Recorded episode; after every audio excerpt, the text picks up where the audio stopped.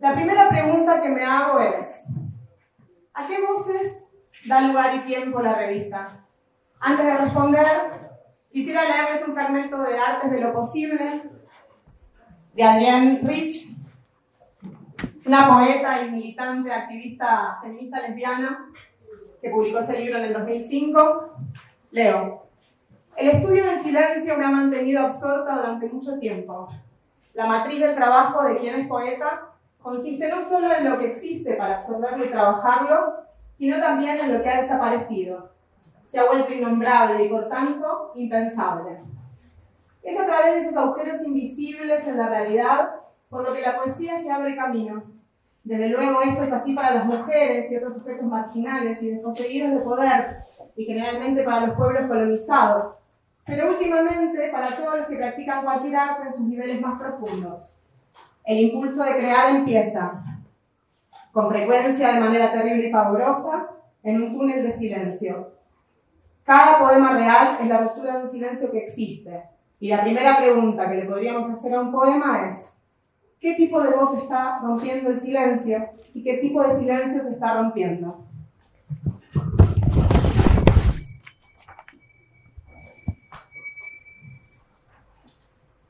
Pienso en la, en la, poesía como cualquier otro arte de la palabra o la imagen, del lenguaje o el gesto. Boba es polifónica y por ello ofrece un paisaje polisémico y poético, y esto en varios sentidos. Azul. Arranca situándose aquí y ahora. Leo un fragmento del editorial, del número 3, para que no, no lo leyeron, para los que no lo leyeron.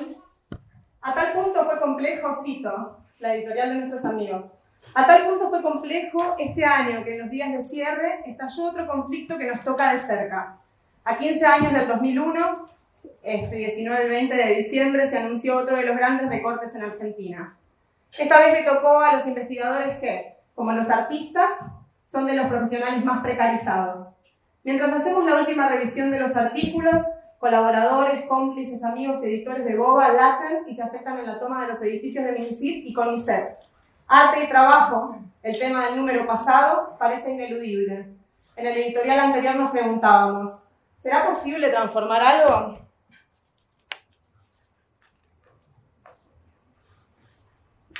Un ancla a la fatalidad del status quo, el mundo académico y científico presente y fuera de la torre. Rojo, Acto seguido, a dos páginas nada más, se dispara mansalva sobre otra coordenada, hacia Marte. Una gran metáfora afectiva del escape humaniza la mirada desplegada página tras página. Pienso en la importancia de no silenciar las tensiones. Creo que no existe totalidad alguna sin fisura. Multicolor.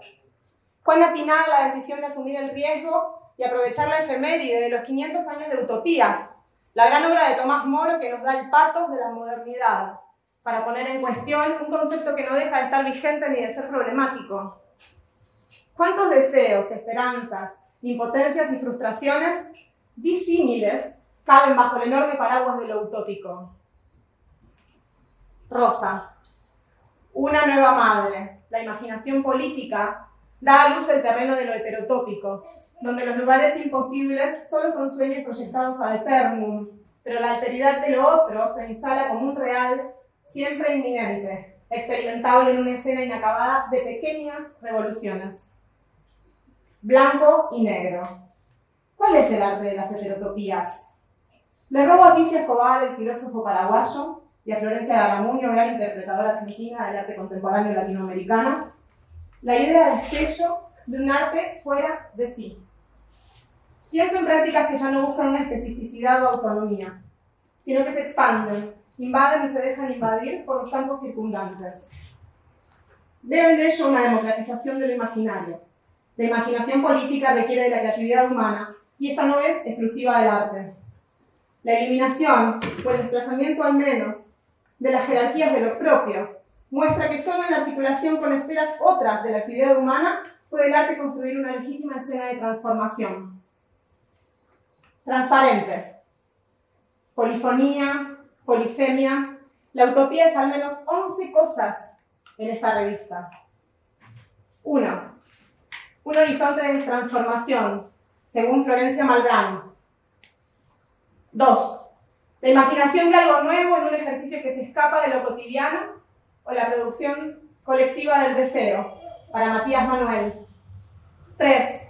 El comunismo por venir, arrasado por la actualidad capitalista, en el ideario postsoviético de Ana Sola Alderete. 4. Una política y su programa discursivo en los ecos de un mercado del arte descentralizado, bajo la égida de los supereventos globales, versus una promesa que entra y sale del arte, en palabras de Alejo Ponce de León. 5. Un abismo silenciado en el terreno espectral de lo común y las comunidades imposibilitadas de homogeneidad y armonía, siempre heterogéneas y en disputa, según Peter Telpervert. 6. Una presencia que, para no limitarse, acepta no ser nada. Acepta estar ahí para después ausentarse, dispersarse.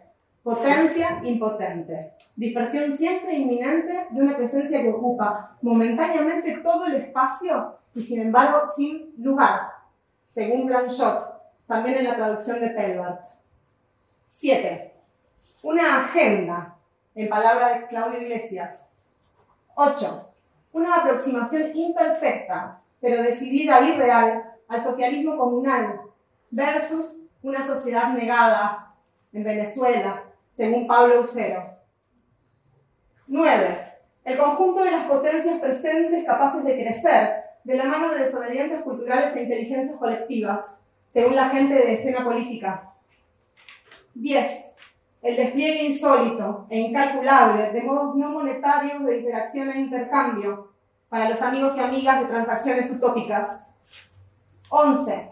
Un no lugar tecnificado ligado a la ideología del progreso para el control social, haciendo antagonismo respecto de un presente antiutópico, amante de las artes de lo precario, lo inútil, lo improductivo, lo aleatorio y lo imprevisible, en las palabras de Juliana Montijo. Polisemia, polifonía, conflicto y contradicciones insalvables. Aprender a vivir y a convivir con ello parece ser la utopía de Boba.